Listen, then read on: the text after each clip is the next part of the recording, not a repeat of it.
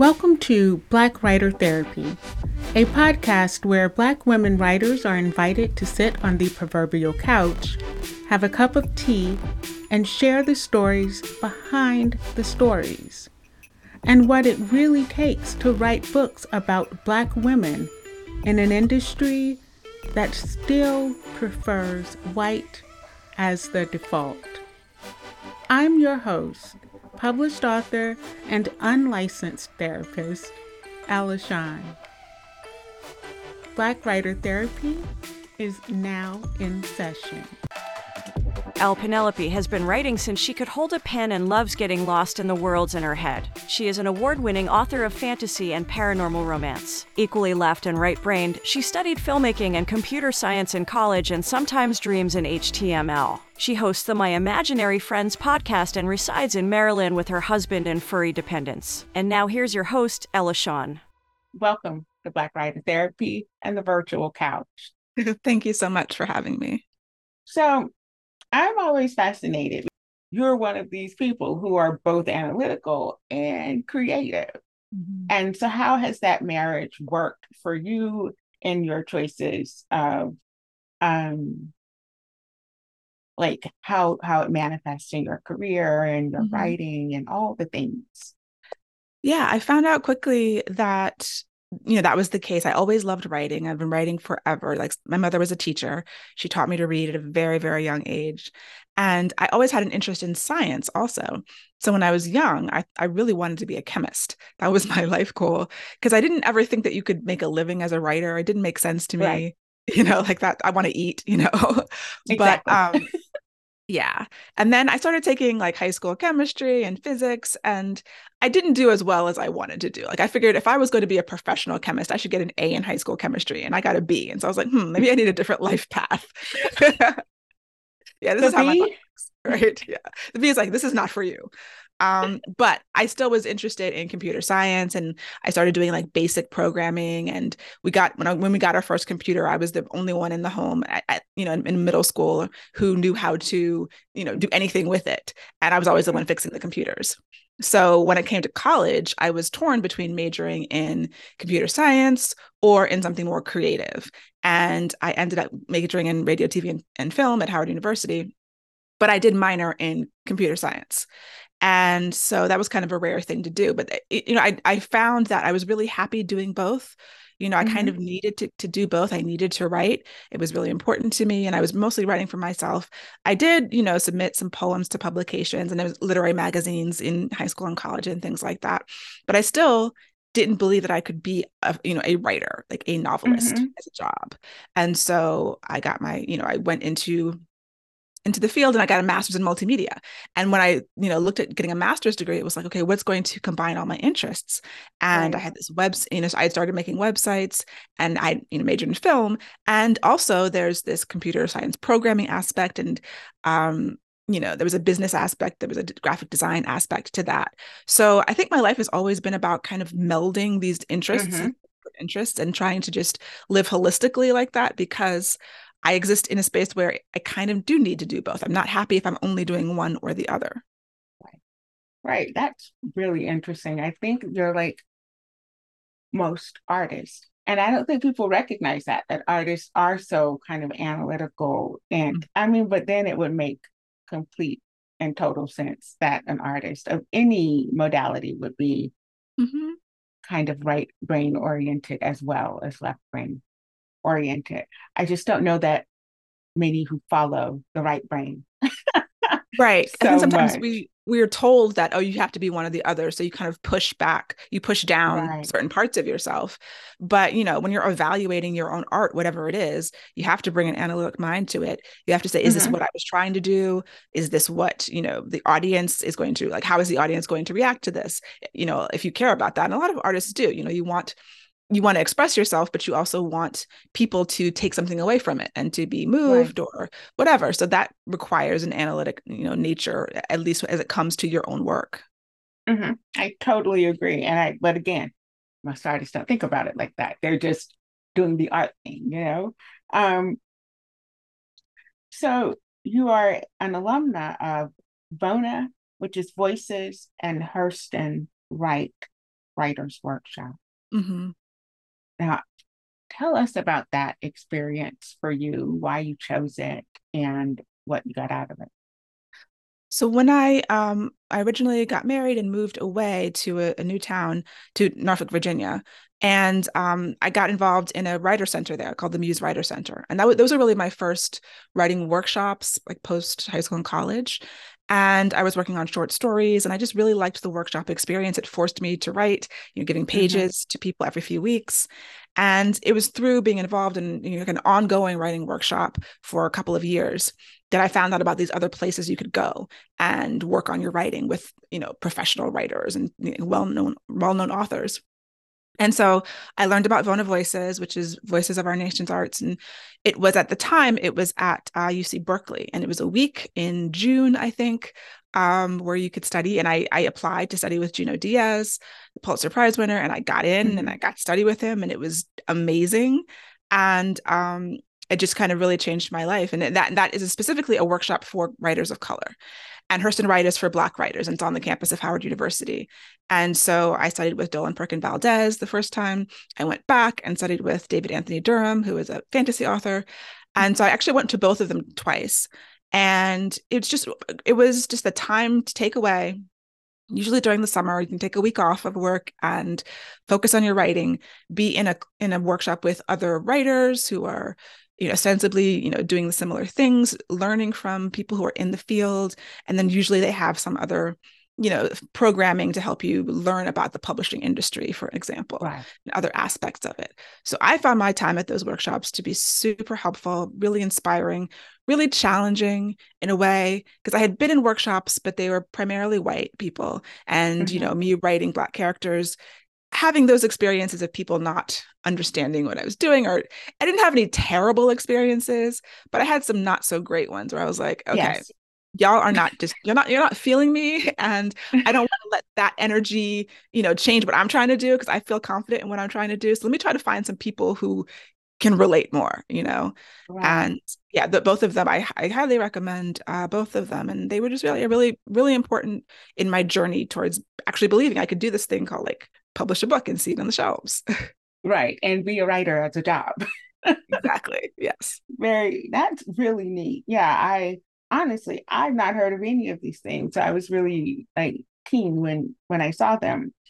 Um, and I just want to ask you one, one other question, um, from your bio, because, well, two, I'm an animal lover and you have uh-huh. furry dependents. Yes. And I want to know what kind of furry dependents you have. So I have two dogs. Uh, mm-hmm. They're uh, one is a they're both pit bulls essentially. One's an American bully and one is an Amstaff. And I have two cats. Uh, so yeah, four. It's it's a pretty full house here. Yeah, yeah, it sounds similar to mine. I said I'm one dog short of you. Okay. So yeah, two cats and one dog. So yeah, very good. Imaginary friends. I love your podcast. Thank you. I love your podcast. Um, I think I I noted that hey, I reached out to you like forever ago. Oh, right. it was like a long time ago, and you were just getting started with your podcast. Mm-hmm. Um, so how's that been going for you? I, I do love podcasting. It's been four years. I think um, I've had to take a break because I was traveling, but the next mm-hmm. episode I do would be episode 220 and it's a solo podcast so it's just me talking mm-hmm. because i just realized i couldn't organize guests when i was starting it it was just daunting i, I applaud all of you who do I, and sometimes i wish like i liked talking to people and i would like to i have an idea for another podcast that would be guest centered but you know time is finite um, yes but I do. I, I, like sharing the journey. And then I hear from listeners and from people who enjoy listening to it because I'm literally talking to imaginary people. I'm talking to myself here and just giving an overview of, you know, the past week in in my my author life, the struggles, the wins, you know, all the ups and downs. I try to be mm-hmm. as honest as possible, uh, you know, share as much as I can because there's there's not there's some transparency but there's not enough transparency and i meet lots of you know aspiring writers who just mm-hmm. have no idea what the industry is like whether it's self-publishing or traditional publishing and they're both so hard you know and there's so yes. much involved in both of them so just sharing my experience is some is a way to kind of give it back and also just have, have me clarify my thoughts a little bit of accountability you know Mhm. and and just yeah keep myself grounded a little bit Yeah, I love that. Um, I think I call that like metacognition is what Mm, it reminds me of, right? When you're processing your thoughts and thinking about why and how you're thinking. And I remember um, my first podcast, um, I was solo, and it was the greatest thing. I think I did it for four years, and because again, we we started around the same time. We had the solo podcast, and I was working out not only like my my growth as a Mhm. writer, but as a as a woman, I was everything was changing in my life at that time, right? And I think um and I was working out what was happening in the series that I Mm. was writing. mhm. And it just helped so much to be able to talk all the things through. yeah And then I could go back and plug in what I needed. I worked my stuff out. I worked my character stuff out. So yes, I get the solo podcast is awesome. Mhm. And you're right. This organizing of guests is daunting, but it's been ridiculously rewarding. Mhm. And and I think for me, I'm I'm at this place where I just want to shake stuff up and I Mhm. want I want to um I want to hear the truth, yeah right? I want to hear the truth from writers who look like me, Mhm. who are doing what I aspire to do, what I have done, all the things. Yeah Um, it's kind of like I need to go workshop this piece of writing with people who are going to get it and can relate yes to it. Um, and then the other half of this is I I do want those folk who are yelling allyship, I'm an ally. I want them in on these conversations so that they can hear the truth of Black women writers Mhm. and not all the fallacies and mixed up nonsense that's Mhm. floating around out Right. there. So that's kind of what I'm doing. Before we go any further, I have to ask you uh, my my question that I ask every writer: How are you healing today? Mm. I have been trying to meditate twice a day for the past few months. And sometimes I do, sometimes I don't, but it has been really helpful. Like I've I've tried to meditate on and off for many years and you know some at different times in my life it would stick and then it would fall away. And so now I'm just really trying to um grow my intuition and listen to it more and so I feel like meditation is helping that and it's helping me heal. You know, pandemic, the past few years have been difficult for everyone. And there's been all kinds of, you know, personal and family issues that I've gone through too recently. So, yeah, that's the way I'm currently really focusing on trying to like 20 minutes in the morning and 20 minutes in the evening is my goal. And I don't hit it every day, but I'm I'm really committed to working on that. And it's when I do, I just feel the difference. And I feel like you know that, that quietness um centered focused on breath you know just a simple meditation nothing uh too fancy but um th- that's how i'm working on healing I love that, and that's an ambitious goal. And I don't think people understand. Like people, 20 minutes of just sitting, anybody can do that. No, yeah, because not- it's not easy. It is so hard because you want to. I know, like if I'm meditating, I want to push all the thoughts away, Mhm. but but you're not, right? You you just have to let them come and go, come and go until your mind gets quiet. And I'm just like impatient. I want the quiet, and so Right. that's like the hardest part for me. So kudos, and I, I send you karuna, uh, so a little compassion and mercy um, as you are on your meditation journey, and that's a beautiful way to to start the healing. Um, all right, so we're ready to get into the first segment of the show, which is uh, called intentional writing, and I I chose that title for the segment because of the medical definition of the word intention, which is the healing process of a wound. And since I learned that, I don't know the other definition of intentions anymore. So it's all about healing, right? Mhm. Um, which is why I asked all the writers, what is your most cathartic book and why? So could you share that a little bit of, of why you chose the book and what book you chose? So yeah, I chose Requiem of Silence, which is book four of the Earthsinger Chronicles, which is my epic fantasy series. It's the final book. Um, there's four novels and three novellas. So if you look at the whole series, it's the, the last of seven. And this this entire series is about these two people. They are different races. One people have magic, one don't, who have been at war for hundreds of years in this alternate world. And you know, the question is, will this war continue or will this war end? Will they be able to live peaceably together or not? and you know each each novel kind of focuses on different characters it's also fantasy romance and there are sort of star-crossed lovers in, in different in different books but you know, facing this idea of okay i'm ending the series after you know i, I would been, had been writing the series for six or seven years you know like i, I self-published originally. I started i started writing the first book in 2013 actually right after that workshop with Junot Diaz i came home and literally a few days later i started writing and i just couldn't stop. And uh, so yeah a huge number uh, like big a big amount of time was spent on the series looking towards the end but not knowing how i was going to end it. And i have had this you know racial strife. I have this huge conflict and i can't solve racism in my book mm-hmm. necessarily but i have to solve the story. Right. And i really struggled with that. And i was writing it at you know right around the time that game of thrones had ended poorly in my in my opinion. You know this the original series there was a lot of controversy about the ending of that. I think um infinity war so that avengers was ending. There was these big series and big franchises ending in ways that people were either happy or not happy about. And i was thinking how can i end this so that the readers have who have been with me through this journey who have read all of these books been with these characters for such a long time and you know really taken it to heart that in a way that will be satisfying for them and that will make make sense for the story. And even though you know i'm a plotter and I, but i didn't i i knew kind of where i wanted things to go i had the mm-hmm. idea of the end but none of the details mapped out and so i was really just doing a lot of soul searching for what am i trying to say with this like how mm-hmm. how this conflict ends you know there are a lot of real world parallels in the whole series to our life. Like in the first book, Song of Blood and Stone, is essentially a police shooting, you know, of a young brown skinned boy. And so there's these parallels to our life that happen in this fantasy world that was really important to me to have in there.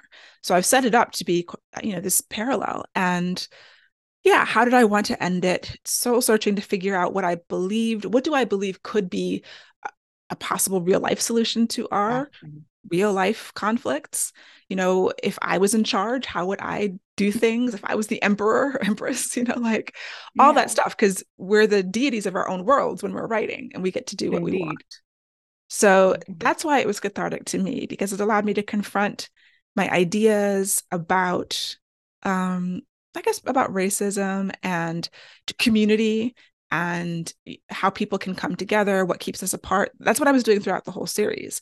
And mm-hmm. yeah, just trying to figure out a way to bring it home, to bring the, the story to a satisfying conclusion that me that acknowledges, you know, that these are such complicated, difficult, entrenched human problems. Um, and so I brought a lot of spirituality to that. I brought, you know, and that's present in the book as well. And yeah, just just sort of my ideas about how I want things to be or how I think they could be. I love that. Um, gosh, I don't know that that we recognize at the time, or maybe you're a very conscientious writer and you know exactly what it is you're putting into your books that that will reach and connect with your audience on not so much the emotional because we we all do the emotional appeal and, and all of that but the the kind of spiritual level that I find so prevalent in in Black women's writings. It's almost like a little thin layer that's kind of floating on the top of everything, mm-hmm. um, innocuous and and unassuming, but always present. And so, is that something that because I in the fourth book you said yes, I consciously threw in this spirituality, but do you find that you write in that vein throughout all of your works or no? I do. I think so. I, and and you know, you never know how people are going to take what you're putting in there, but I do believe, and I've talked about on my podcast, like the idea of bleeding on the page. Like I think that I'm writing to get something across. I'm writing to share a part of myself. And mm-hmm. that involves putting, you know, some blood in there. You know, you're going to you're going to put something that is meaningful to you and sort of look at it through a different lens and through the story and the characters and all of that. Mm-hmm. But I, I wonder if that's why, like, especially with Black women's writing, and even you know the the greats, you know, your Toni Morrison and um, Alice Walker's and uh, Gloria Naylor is a huge influence of mine.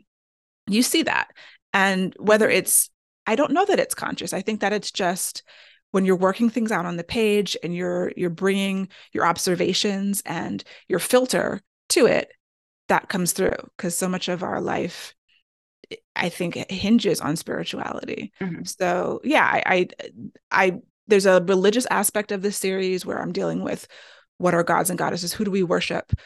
And what happens when you discover you know there's god's awakening eh, throughout the series and coming to life and you're confronted with this deity that you had worshipped at, uh, you know from a distance and now they're up close and what does that mean? So those kinds of things i'm i'm really i consider a lot and think about and put in my books as well as sort of okay when when spirituality is more internal you know because i've gone through a whole spiritual journey in my life of, of religion and all of that Mm-hmm. And so, since that's uh, top of mind, I'm trying to work some of that out on the page as well through the characters. Yeah, yeah, I love that. Um, yeah, that's that's really interesting, and I think again, you're just kind of proving why I I choose the writers I choose because I vibe with that. I, I it was brought to my attention uh, that all the writers I'm the commonality. And so obviously there's something that uh, I was like, I didn't think about that. I was just like, I like the way they write. I like the way the, their book covers look as I don't read book blurbs. so now we are going to eventually talk about the series as a whole, but I, I was like a little, you know, nitwit. I started reading the book you said was the most cathartic. And I was like, honey child, honey boo boo child, you don't know what the damn next is going on. What are you doing? If You can't just jump. Eh, so right? because I am a transparent girl, I I couldn't read the book because I have to go back, right? right. When I yeah. tell you my TBR list is ridiculous from oh, yeah. this season alone. And I'm like, I don't even know when I'm going to get to everything. I know. Because all the books are ridiculously good, right? Mm-hmm. Yeah. But I love fantasy. I can't write it. Nothing in me will be that, that like, oh, let's dream up a whole new situation and put it together, a whole new world and make it work. Like, right. But I'm going to get to that. I'm getting ahead of myself because the world building is ridiculous. Thank you. I, I anyway, so, but I picked some parts that I like structural, things that kind of stood out to me when I gleaned your book. Okay, I'm using all my former English teacher terminology here. glean, glean the book, tell me what you get from it, students. So, the first couple of lines um, of the prologue, they establish the sense for me, and I think for for the old man of expectation, of yearning. And then the last four lines of the prologue, it it's like uh, they leave the old man and me with a foreboding kind of disquiet. Mm-hmm. And the juxtaposition in those in that short piece just just the prologue the juxtaposition of the very first and then the very last. It feels like a warning. Mm. to me. Mm-hmm. now obviously you know i have absolutely no frame of reference for anything. This is just ella's mind doing what ella's mind does right? Yeah. So I copied I copied the uh the first the lines that I'm talking about. Mm-hmm. Um but you just grabbed your book. I did. Yeah. because like if I can get you to read that, yeah, I can read the. I'll read the prologue.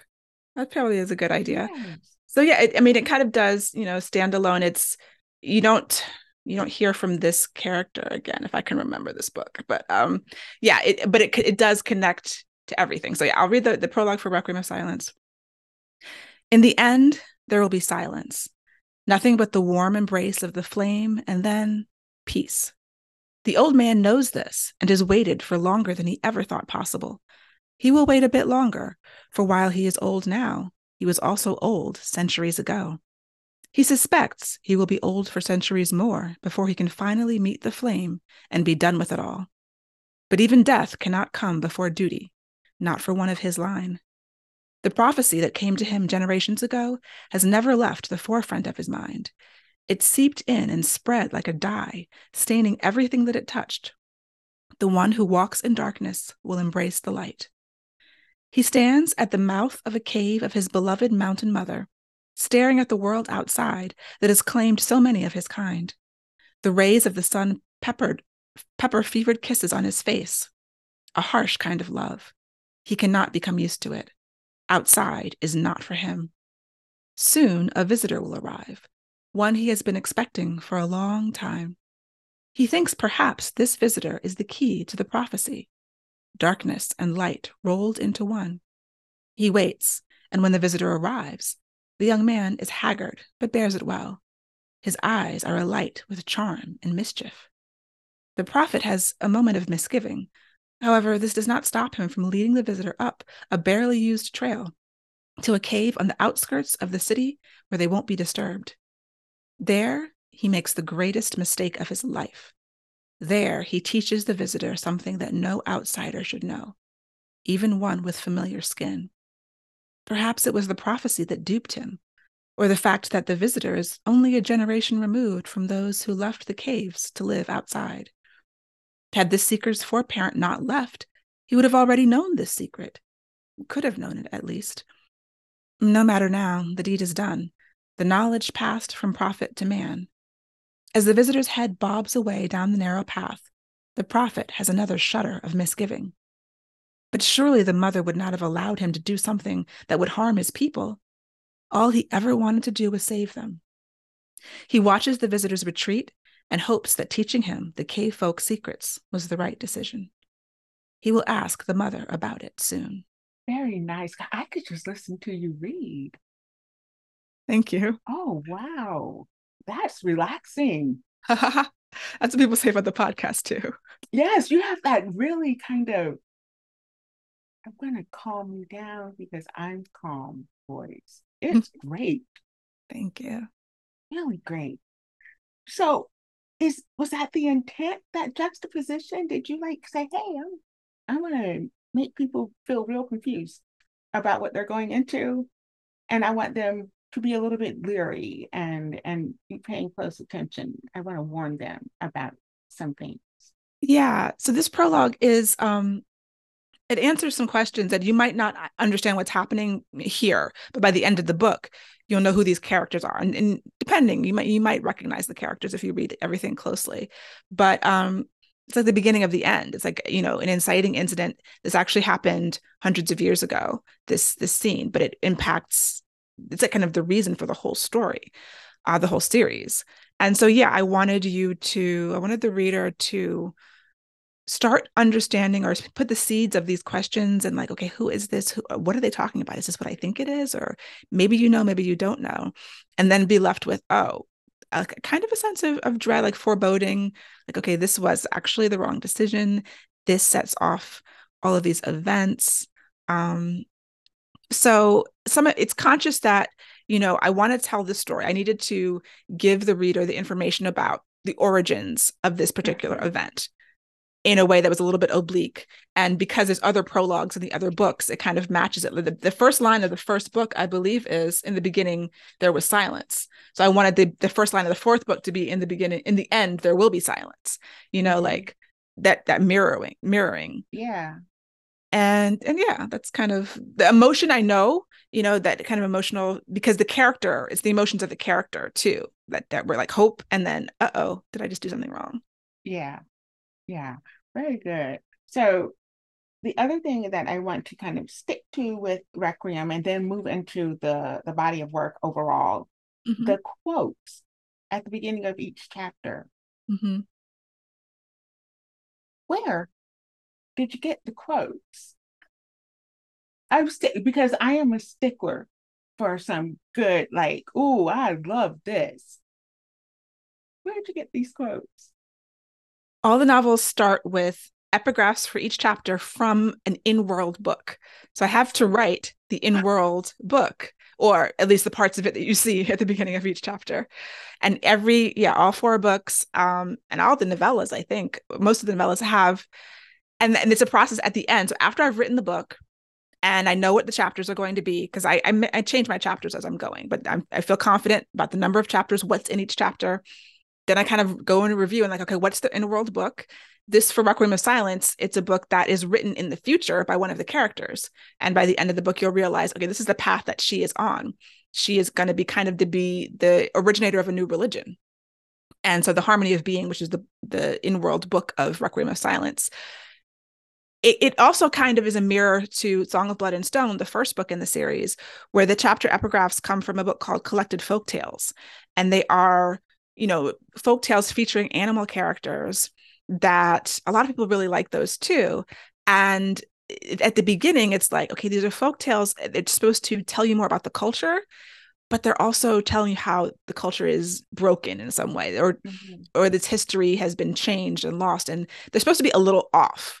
Whereas in Requiem of Silence, the this in-world book is sort of the future and the hope. So I'm hoping that it's more inspiring, it's more a feeling of, you know, at least this character who wrote this has found some kind of truth and wants to share it with the world. And we're giving more good advice, whereas the first book is maybe not so good advice. Look, you are brilliant. I have I'm serious. I'm just sitting here. My I'm if I, you know, could put an emoji on this, it would be the one with the brain exploding. what the world? I because I'm gonna tell you what I did. First thing I did when I noticed all the quotes, like going through, oh my God, these are beautiful. I love this. Oh my God. So I Google the Book of Harmony. wow.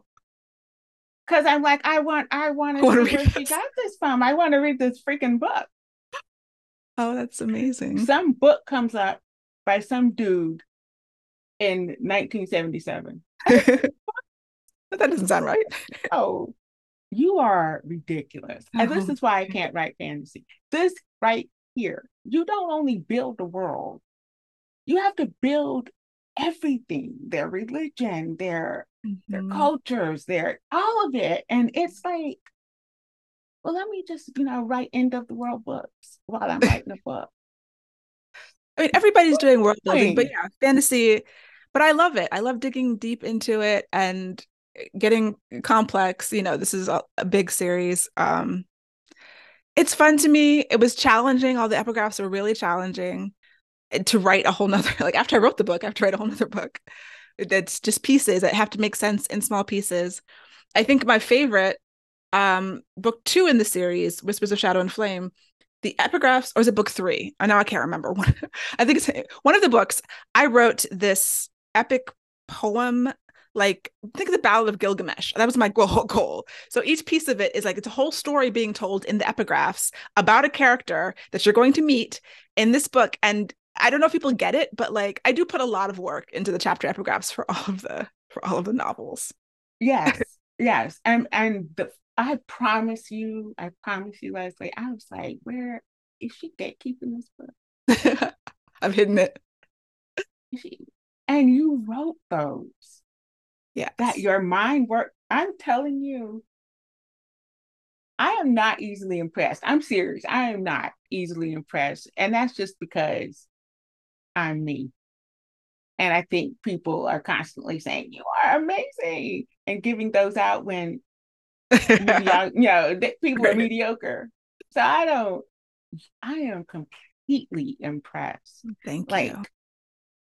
I'm ready to just sit here and listen to you talk about how you how you wrote this series, how you create a world this in depth and still somehow maintain a steadfast hold here in this world. In this world. you know what lost. I'm saying? Yeah. Because yeah. I would definitely, that's one of my fears. I'm like, if I ever, if I ever got that deep into a world that I'm creating, I like, like I would just get stuck. I, that's my fear, right? Dementophobia. Yeah. I'm scared that I would become insane and just stay in my world because yeah it's mine i can keep it leaving leaving it was tough like finishing the series and being like okay this is this is probably it. I don't know that i'll come back. I mean maybe but i don't know that i'll come back to this well I, that i spent almost a decade in you know when it was all said and done. Um but yeah it's i do love it. I do i teach a class on world building because i i do love talking about it and diving deep. I, i'm i've been happy like in the past couple years writing books that take place in our world or i have another series that's dystopian but it's dystopian based on our world. But i am looking forward to my next epic fantasy where i can dive deep and dig and make a whole nother brand new place that i can live in for a while. That's scary. I'm serious. It scares me on psychological level mm-hmm. to to do that. I mean I think it helps I, that. No, well, it, it helps that it's not a utopia. You know, I'm not I'm not creating places that are amazing to live in.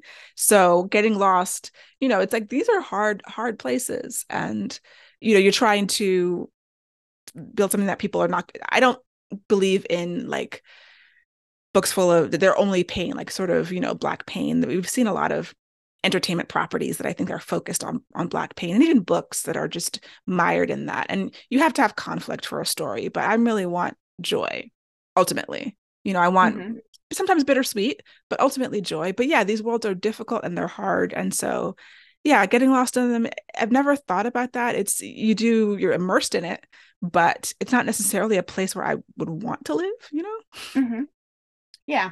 I, I, think that would help, but then I think the mind wouldn't even accept a utopic place. so you wouldn't have to worry about getting stuck in some place that was perfect, right? Mm-hmm. Yeah. So yeah, my mind would be like, yeah, this is but I'm I'm the God here. I'm the creator of all of this. Mm-hmm. I knew when I ended my series, four books, and I think I started writing it in 2013 as well. Um, like that's why I have this podcast. That's another reason I have this podcast. I was like so depressed mm. when I finished with the fourth book. And I was just like, is this normal? Right. I, I said, this can't be normal. This cannot be a is. normal thing to just be, to be this like really. I mean, you spent a long time on it. You know, you it's your you're not going to be there anymore. There's a sadness. I wouldn't say I was really depressed, but there was a, a, sadness and like a, a catharsis that I had to go through to move on to the next project and to really be like, okay, I have the, I have, oh, can I do their children? Can I do this? You know, like, but like, no, I'm going to, I think I'm, I'm going to move on to other things. Yeah. It, I was depressed. I'm, I'm not going to lie. I was depressed and I was just like, what's next? Mm-hmm. You know, and what's going to happen to them? How are they mm-hmm. going to continue? Yeah. Will they? Continue? I did think of that. Like, like what all is the crazy, and these are the craziest thoughts because well, we're writers and they, are real to us, right? These people are real. Even more so than people I know in my life. Mm. These people are real to me. You know more about them than people in your exactly. life. You know? Exactly. But yeah, I was like, I I need black writer therapy. I need somebody to help me get over this. And and so yeah, that's partially where where it came from. Um, so has writing been a form of therapy for you before you became a published author? Definitely. Um, you know, I wrote as a child, extremely introverted. Very like I couldn't uh back when there was Blockbuster, I was so shy that even the idea of taking a video and going in to return it to Blockbuster was terrifying for me because it's like, well, what if I can't find the slot, which is clearly marked, and I have to talk to someone, ask someone where the slot is to, you know, like talking to people I didn't know was terrifying.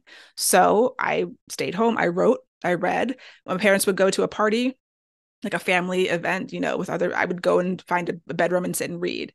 So like I was, you know, antisocial and introverted. And writing was really the way that I got my feelings out. I got my opinions out when I didn't want to talk to people I didn't know.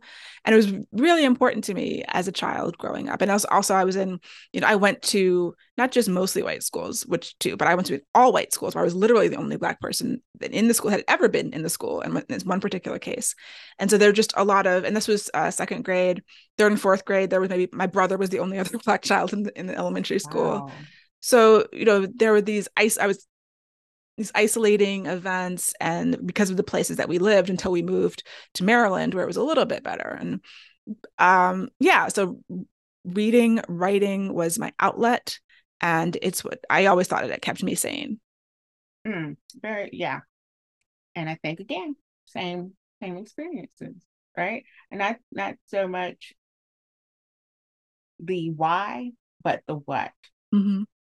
You know, the what of it. Um, and do you still write to keep you sane, or have you found another way to to maintain the sanity? And now writing is the passion, the love, mm-hmm. all of that.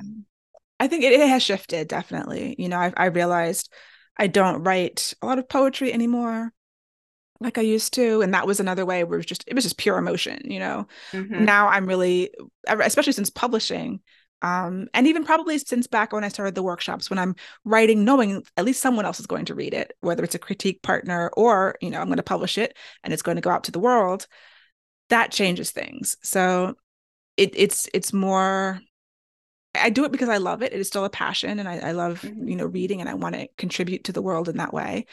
And I think I found other healthy ways, you know, the self-care, learning about that, knowing about that, um, and doing things for me that help to offload the emotion and, and, help me process the emotions that have been difficult yeah. that I used to just journal and poetry and short stories that were kind of crazy. And then now I can direct that in better, healthy. I mean, I wasn't unhealthy, but like I can spread it out more. Yeah. Yeah. Yeah. I've, I've uh, poured all of my, I used to journal poetry, mm-hmm. all the things. And now I just pour it all into crochet because oh it's something very meditative about just doing the same, you know, your stitches and all the things. But yes, so yeah, I crochet to stay sane and to keep people around me safe. And then the writing, right? That's that's my passion and my love. I have several questions, right? That I, I gave the option and, and you chose these questions and you were fine answering them. Um, writer or black writer?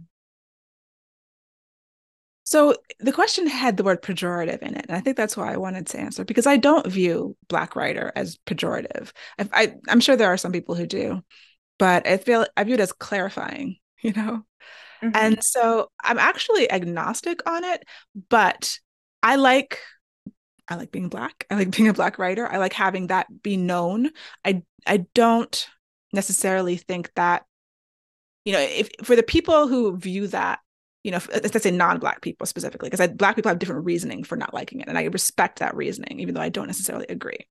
But if it, non-black people look at that pejoratively or look at that as a way to box you, that's not my business and that's not my problem.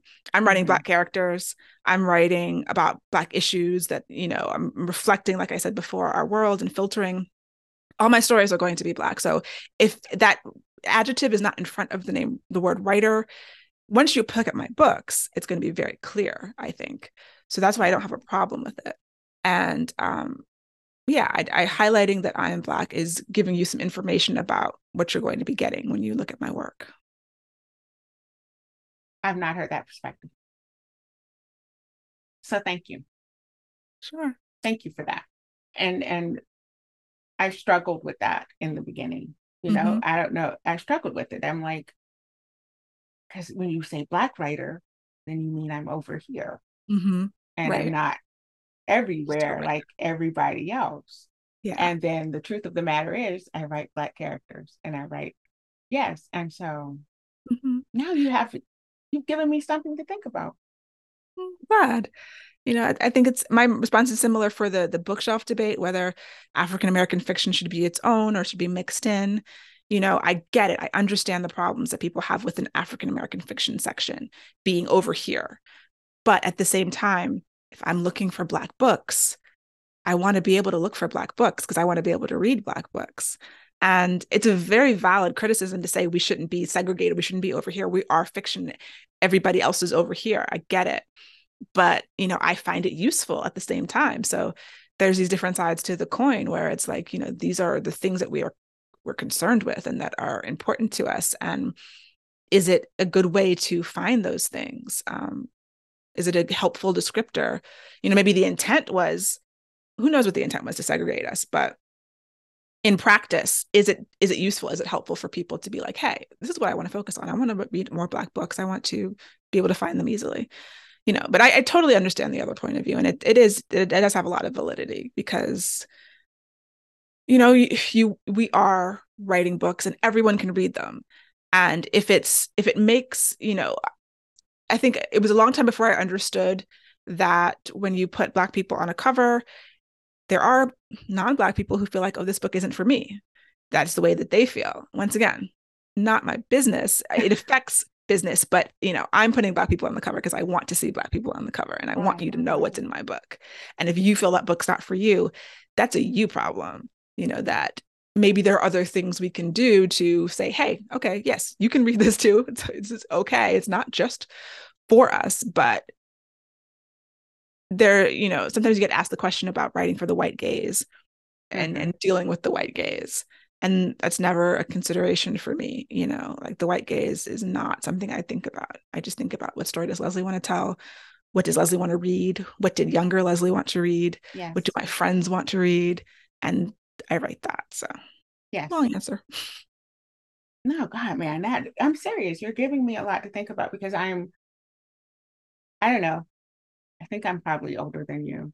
And and so I'm I'm from this kind of midway point between, you know, being bused into white schools and and ushering in MTV, right? And yeah. so that's that's where I am. And so I, I'm I'm always torn.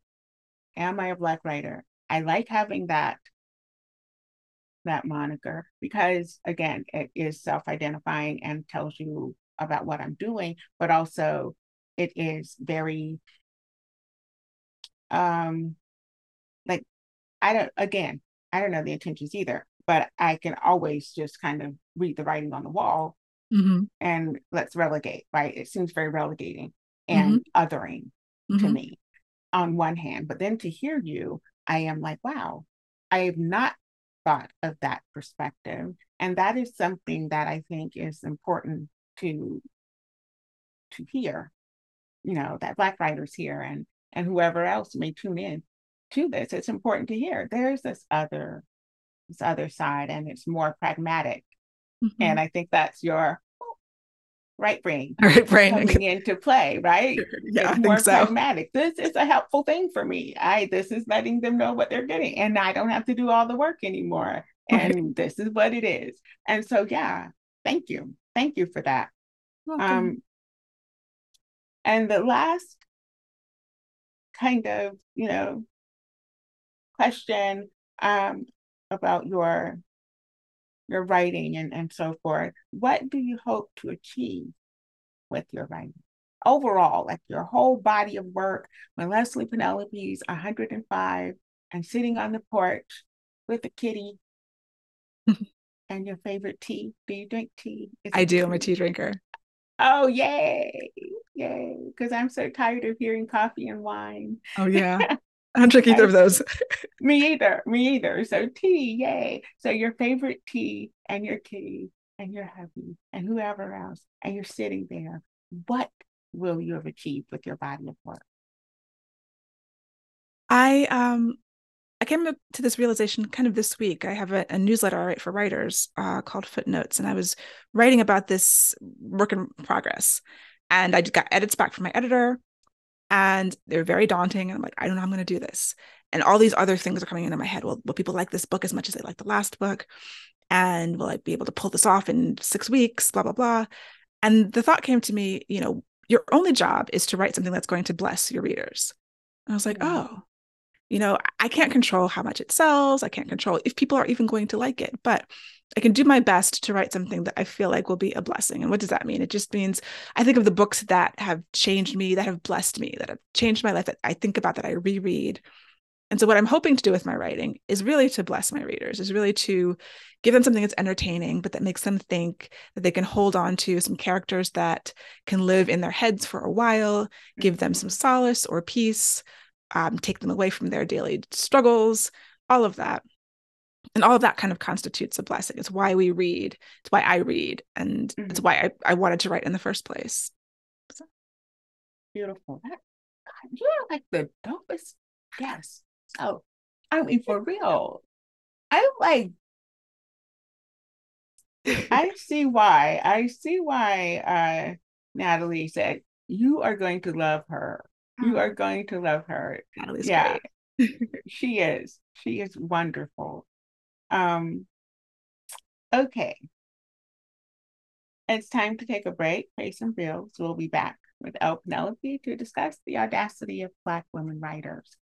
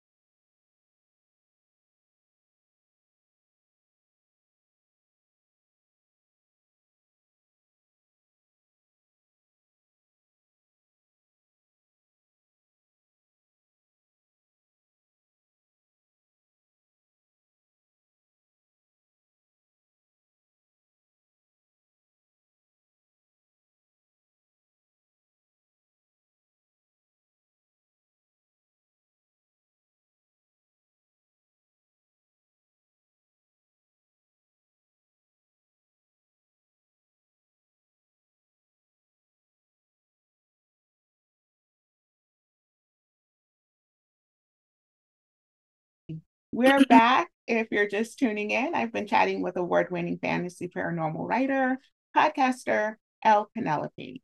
So, Leslie, if I were a real licensed therapist, what about dealing with the publishing industry would make you seek the respite of my couch? Oh, so much. Oh, goodness. I actually do talk about publishing with my therapist because it's it's tough. Um, you know, I'm hybrid, so I do self-publishing and traditional publishing, and like I said before, they are both difficult.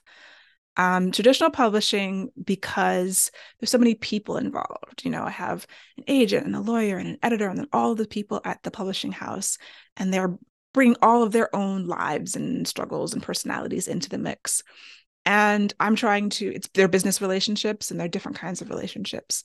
And sometimes they're difficult and you know sometimes they're easier than others. So managing relationships in terms of publishing on that side of it is difficult. And also managing um, the lack of control with, with traditional publishing.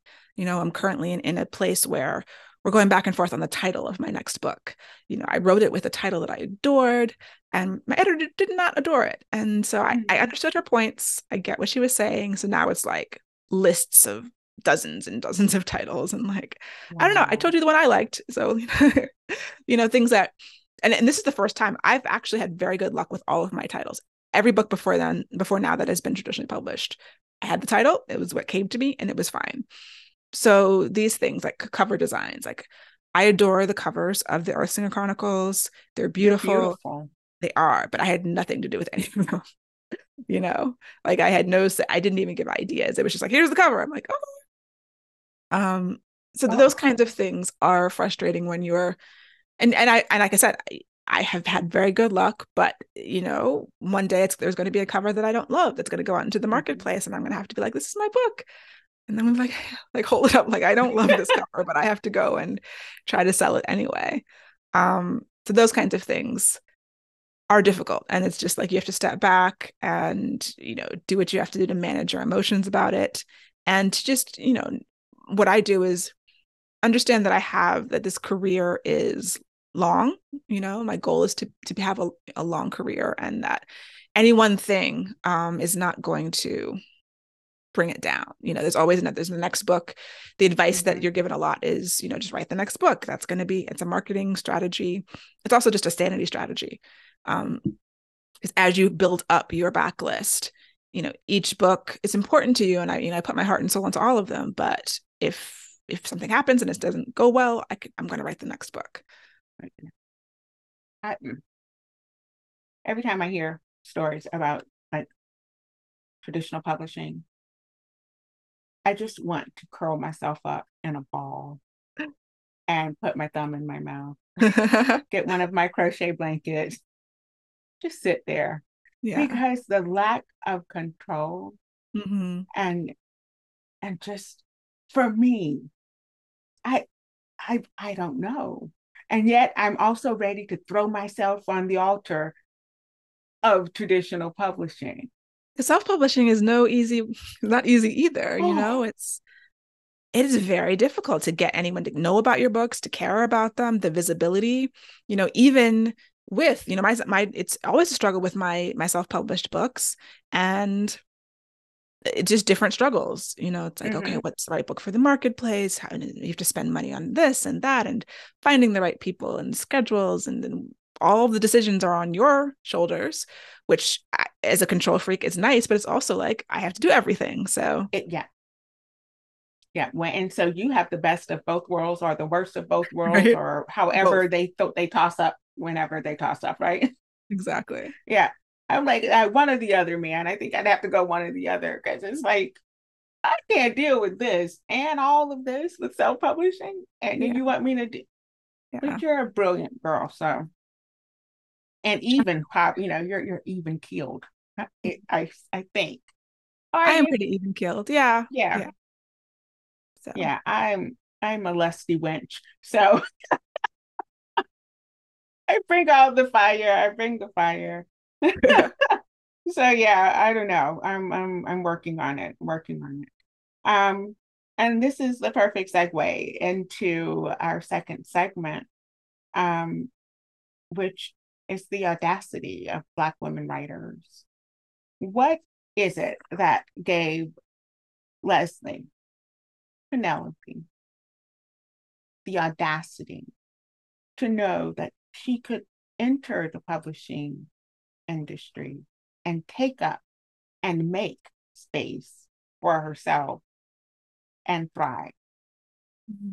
It's a journey. You know, I think that when I, people who know my family know me as that very introverted person are kind of always amazed if they come to a book event and see me speaking in front of people and teaching mm-hmm. workshops and all of that stuff because it's been a it's been a journey a lot of intentionality i think that always being an artist, you know, studying film, being an independent filmmaker for a while, the things that I wanted to do forced me to break out of my shell. It's like I can't live my dreams if I don't push myself further than my comfort zone, you know, out of my comfort zone, further than my limits. And I did start self-published because I had heard all the stories about, you know, the horrors of the publishing industry. And I honestly didn't think that anyone would want, you know, this fantasy story with these brown people in it. Like who's publishing that especially when i first published in 2015 it's not like it is now when there's lots of that you know there's there was very mm-hmm. few and even to this day um you know i have this four book epic fantasy series there's only one other black author who has an epic fantasy series of more than three books traditionally published and that's evan winter with rage of uh, rage of dragons you know we've that's, i've looked wait a minute wait i'm interrupting not to be rude mm-hmm. but the fact that you have sat here on my couch and said there is one other, one other, which makes two. This is a fantasy. Are you serious? Of more than four, of more than three books. There's others. There's a few others have trilogies, but if yes, you take, uh, yeah and and epic fantasy series tend to be longer you know you've got people with 12 15 20 books in series that get published um we couldn't find any you know and i believe that it you know there's the idea that um, I don't we'll get to in the future, like there, there's not an audience for this is very prevalent, and they haven't published much. And eh, but black people love fantasy like we you know you love fantasy i love i know lots of black people who love fantasy and they don't have enough for us and they don't let us eh, i'm not going to say let us but i mean the publishing industry as it stands has is going through changes but it still doesn't have all of the you know we haven't had a chance to do all of the other uh, do all the things and tell all the stories that we have to tell so I think that audacity was, you know, I started self publishing because I, I knew that and I had experience as independent, as an independent filmmaker and doing an independent literary magazine and other DIY type things that it just made sense for me to do it myself. And when I was approached by a Black woman editor at Macmillan, at St. Martin's Press, to republish the series, and I, you know, I took it off the market and, and published it with them, it was a leap of faith Mm-hmm. So I guess you can call it audacity, but it was always just like, I don't know if this is going to work, but I'm going to try it. I'm going to do because this is what I want to do. And I believe I can. You know, I've I've confidence in myself as a smart person and as a talented person and as a person who works really hard. And I'm going to just give everything my all and see what happens because there's so much I can't control.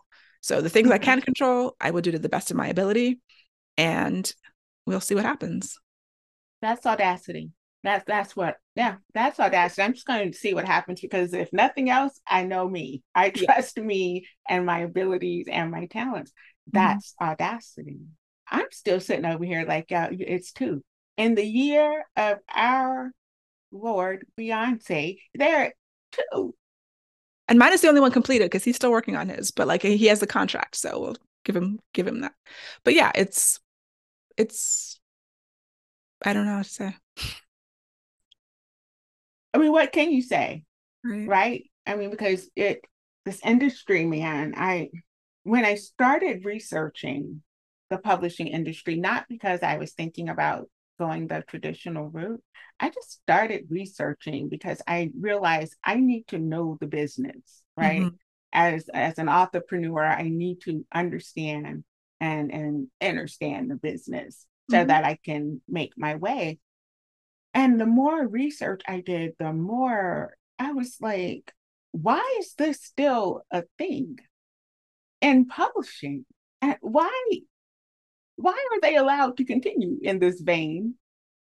But I mean, entertainment, TV, film, it's the same. I mean, it's all it's all similar, all dealing with similar problems and issues. So, yeah. fantasy writer, are we going to get something that that attacks this? how how do you heal this? How do you make this better? Off the cuff, how do you make this better? In the industry? Yeah. I mean, I think that, you know, I, I've been fortunate. I've worked with two publishing houses with two Black women editors. We need more of us at the table making the decisions, acquiring books. You know, that's starting to happen. More agents, editors, all the way up, publicists, salespeople, booksellers, I think that's how we change it. We get people at the table with decision making powers who have a broader perspective and understand yeah there's mm-hmm. plenty of people out there who want this. You know we'll, we're seeing you know successes here and, and there and different properties. Once we're given a chance there is a market for this. And if you feed it and you promote it then you can find the audience. You can say i don't know how to sell this. I don't know what the audience is. Well you found an audience for the other things you can find an audience because it exists. Right. I mean, but I don't understand. My thing is this Black folk are the biggest consumers. Mm-hmm. And Black We're women read the most books. We buy the most books. Yeah. We do. And so, why, how they can fix it all and say there's not really a wide audience for anything a Black woman's going to put out there. Yeah. Lies. Lies you tell, so you sell. Pennies wasted in the wishing well. But that's okay. That's okay. Um, because again, there is this kind of innate audacity that I love seeing and and and black writer, uh, black women writers. Mm-hmm. And that mm-hmm. my focus primarily. And I know there are other folk out there who doing the darn thing, and mm-hmm. black men are out there doing the darn thing. But I happen to be a black woman right. who writes, and there is my focus. And I happen to believe, or I know for myself, that it's going to be us that changes.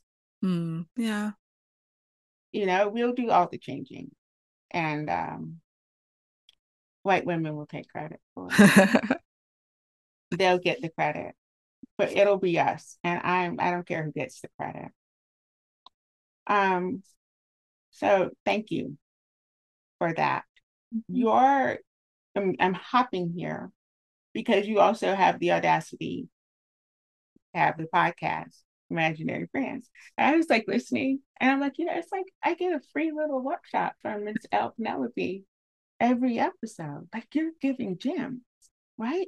Like little workshops. And I always ask my writers, what advice do you have for aspiring writers? And you're like the advice queen. You're already out there, like giving, you know, giving it back, paying it forward, however you want to look at it. You're already sharing so much. But what I don't know if if an aspiring writer is listening mm-hmm. to this and they're a young black girl and they're just like, I really think I have I have it. I can do something with this writing thing. Mm-hmm. What are the three most important pieces of of knowledge? I don't mm-hmm. want to say advice, of knowledge that you can share with them. Three pieces. I think the best advice anyone ever gave me I found was to do it first, prioritize the writing. There's so many people who want to write. I hear people, oh, I want to write a book. They hear that I'm a writer. I mean, if you really want to, you have to prioritize it. So I do it first thing in the morning. You know, when I was, I'm self employed, I have, have had my own business for a long time. So I have more flexibility in my time, but I still, I had to get up earlier. I had to start getting up at six o'clock in the morning and writing in the mornings because if I was waiting till after the workday and I was exhausted, I wasn't getting it done. And so that really changed and allowed me to finish things that I wanted to finish. And just as simple as do it first. Really prioritize what you want to what you want to do. The second thing would be to get a community because writing is such a solo endeavor. You know i started a mastermind group with other writers and we meet every week. And we just talk about our business problems. Sometimes we talk about our craft or plot problems and it's just this sisterhood essentially of people that i can rely on and talk to we meet online because we're in different lo- locations physically but having a community, a writing group, a critique group, you know, some kind of organization that you go to is just, you know, there's plenty of groups online. Um, start your own, go to workshops, meet people. Like that's how kind of I found these people and super helpful because you otherwise you feel alone and you're mm-hmm. like, is it just me doing this? Is it just me going through this? And it doesn't have to be like we have to write alone unless you have a co-writer, but um, you don't have to be alone throughout the right. the career stuff. Um, and I guess the third one, like I'm always still studying. You know, I'm always mm-hmm. still taking courses, reading books. I don't think that's going to stop because you just it's it's a craft. It's like a lifelong pursuit, and I'm really f- interested in getting better and you know finding new techniques, but also not listening to everyone. You know, really being there's so much advice out there, and mm-hmm. um, some of it's bad advice. It's good for other people, but it's not good for you. So learn, but like be very careful about who you listen to. Like try something. And if it's not resonating, feel free like to to get rid of it, to not do it. Even if some super successful author says, well, you have to do it this way. It's like, mm-hmm. no, no one has to do anything anyway. Like do it the way that it works for you. Because sitting out here trying to, to follow someone else's process is just a recipe for failure. Wow. Yeah, good. You're very good. Now, this is my my my kind of petty side because I am that petty girl. I just, I'm not. I, I realize the more and more I talk to people, I should probably keep my thoughts about myself to myself. But uh, if you if you uh, had to pretend that I'm a big wig in the publishing industry and and you wanted me to to take a message back to the publishing industry, other big wigs, what what do you want me to tell them? Ooh. Um, I think that uh like midlisters, So, you know, people who are not the biggest bestsellers, you know, just regular authors selling books, but I think that midlisters should have more support. I mean, you, you could probably have more best-selling authors if the midlisters were supported more. And um that could, you know, promotion, marketing, all of that stuff that kind of, you know, you, you kind of get left behind a lot of times if you're not on the New York Times bestsellers list. So publishers make most of their money from a very tiny percentage of their authors and their books. And that's a very strange way to run a business, but it's the way it's always been. So mm-hmm.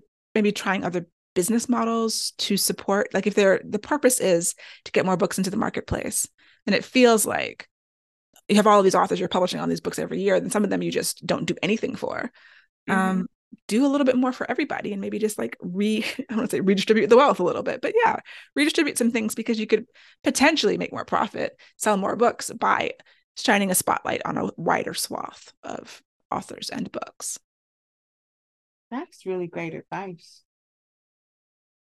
I am not a big wig, but you know, that is maybe really someone will listen. Advice. They'll they'll find this. I hope so. We are ready for the game. Okay, Miss Pernell. And I chose these words specifically for you, okay. except for the last one. So, title of the game Tell the Whole Story. And it's just a reminder about the rules. I give you a word, you tell me a personal anecdotal story that ends with either hashtag bookish, hashtag writing while black, or hashtag writer's life. Okay. I'm gonna write that down. Are you ready? I think so. Your first word is scientific. Ooh, scientific. Um, so I told the story about getting a B in chemistry. Physics, I love physics. I love quantum physics. I I like thinking about it, reading about it. I don't understand anything that I read. In high school, I actually got a D in physics. It was a curve. So D was actually the highest high grade. Anyway, I love it. I, I, I in my world building, I actually do take scientific concepts. I read like science articles and extrapolate some kind of story thing from them that will make sense to no one. A scientist will read this and not see it, but it makes sense to me. Um, hashtag writing life. Oh my gosh, I love that. When you said physics, I was all over it. Like AP physics got a five. I love physics. And when yeah. you said quantum physics, yeah. I use so much quantum physics. Oh. And my yes. And in the most obscure ways too. Right. Yeah. Yes. It's almost spiritual for me. Mm-hmm. Yeah, me too. Yeah. Oh, okay. Okay. Yeah. Well, there we go. Your next word is tantamount. Tantamount. Um, hmm, that's an interesting word. So I think that I always think about the first thing that comes to mind is tantamount to failure. Like you you think that not selling well enough for example you know you you feel like a failure like i have you know with a longer series the, the later books are going to sell less than the first books of course that's that's the way things go um one thing that has felt like a failure in my career is audiobook rights for Earthsinger Chronicles. They have not yet made an audiobook of Requiem of Silence because of the sales of the other audiobooks have been low. And I do get I get requests for it regularly from people who have the people who have listened and it's out of my control. It's one of those things that uh, I've tried to buy the rights back. I keep trying to, to I can make it myself to have it. But having them not do that um, is tantamount to failure for me in that regard. Mm. Hashtag wow. writer's life. Wow. Okay. Sorry. I'm just okay. Mm-hmm. Organic is your next one. Organic. I I view world building as very organic because I try to do it alongside plot and character development. And that's one of the things that I talk about and like I teach in the class that I do. And when I talk to other writers, it's like, how can you make them all come together? Because too many fantasy people and sci fi people will build a world for years and not have a story, and not have a book at the end of these years. So it's organic it comes from the characters the world comes from the ideas and the the initial idea that i have for the story. And i just i build them as i go and so they're woven together. And that has helped i think in any success that i've had with world building is making it as organic as possible. Hashtag you are killing it. You are killing it. Thank Gosh. All right um your next word is reality reality yeah, I think that the word that comes to mind is verisimilitude, like truthiness. You know, we're trying to create either in invented worlds or my latest book takes place in our world um, in Washington, D.C. So I started writing books in our world. I always have. Um, and you're trying to make them as realistic as possible. So it's close to mm-hmm. reality while still being this fictional world that is immersive and transportive and takes you to a different place. And mm-hmm. so all of these craft, the, the reason why I'm always studying craft is to find other little ways to make you know make reality alive on the page in a fictional way in almost hyper reality you know like you want to sink into something that is recognizable to your daily life but also more interesting i think that's what that's why yeah. we read fiction so yeah. hashtag writing while black yeah and your last word isn't really a word, but it's what I ask everybody. So give me one yuck and one yum. Ooh, just in general. Um, a yuck. I mean, coffee. I I don't understand coffee. I I my husband has lots of different. He loves coffee, and it just smells like death to me. I don't know why people drink. Mm. Yum. I'm gonna go with my favorite food, which is biscuits. my favorite food is always now i am actually have to be gluten-free now but i found this amazing gluten-free flour that i still make my biscuits and they just make me happy so what gluten-free flour are you using it's because i can't eat rice flour either um it's called jessica's it's on it's it's on amazon i think it's called jessica's flour because most gluten-free flour has rice flour and that's i can't do that but and this is you know one for one very similar makes great biscuits it's jessica gluten. I believe so. I, yeah, I have to. I'm gluten free because, oh. and not because of celiac, but like allergies. You know, I've developed. Yeah. Yeah, no, just it makes me feel bad. Like when I, I, I can eat it, and I'll just feel bad after, and I'll, I'll be sluggish. Right. I'm trying to optimize, you know, my productivity and cutting out things that just make me feel bad. So yeah, yeah. Jessica's okay because I've been looking for a good gluten free flour. My mom bakes the best cakes, but yeah. Yeah. No, it's tough once you go down that route. yeah. But I'm also trying to cut out refined sugars. So, yeah. What yeah. to do? Right. What to do. Okay. But I do love her cake. Yeah. She's not cake. gonna be here always. Look, I, I'm so I'm yeah, justify and enable myself. All right, man, it's been awesome. Yeah, it's so great talking to you. um, I just want to please read your books on audio and just send them to me.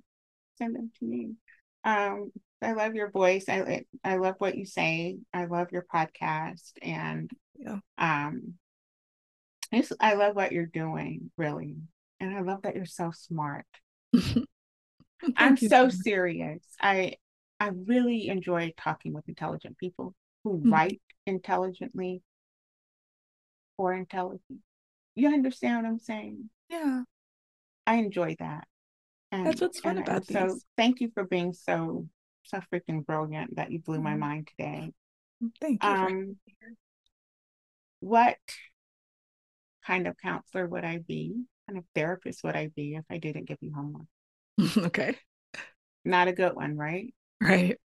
So your homework uh, is to tell me who needs to be the next person on my proverbial couch. I think that you should have Cerece Rennie Murphy on your couch because she is one of my closest friends. She's an amazing fantasy and science fiction author. She is an entrepreneur. She just got an award from SFWA for her community building. She started a virtual conference, and she's one of the most empathetic humans that I've ever met. So I think she would be a, a wonderful guest. What a glowing endorsement! Gosh, everybody, step your game up when you're when you're doing your homework. I want endorsements like that. Very good. Now, how do you say her name? Cerece Rennie Murphy. Cerece. Yes. okay. Pretty. Cerece Rennie Murphy, your friend. Leslie Penelope just called you out. So be expecting an email from me. Can you tell the listeners um, how to best get in touch with you and what's next for you?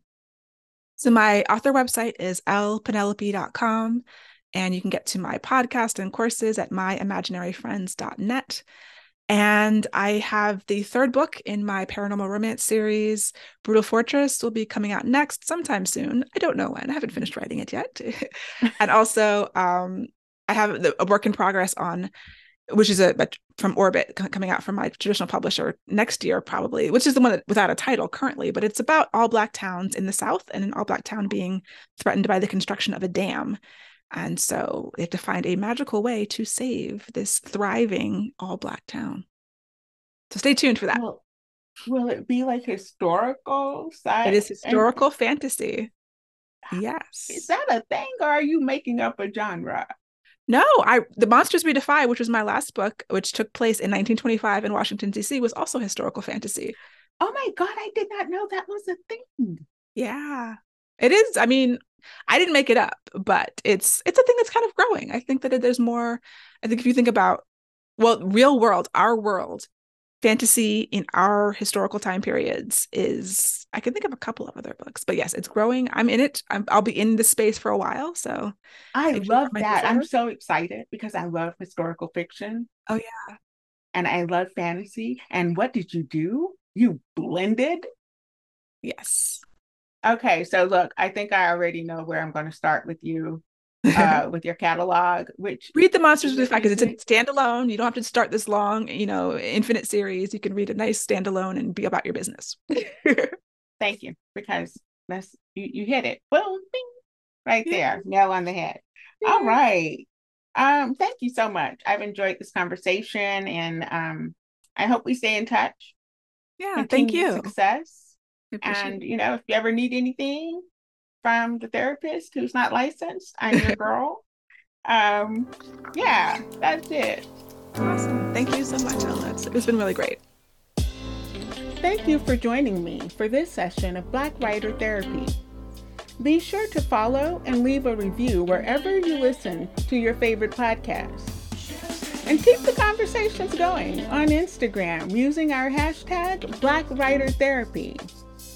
I'm your host and unlicensed therapist, Ella reminding you to be kindest to yourself first, always and in all ways. See you guys next week. Bye.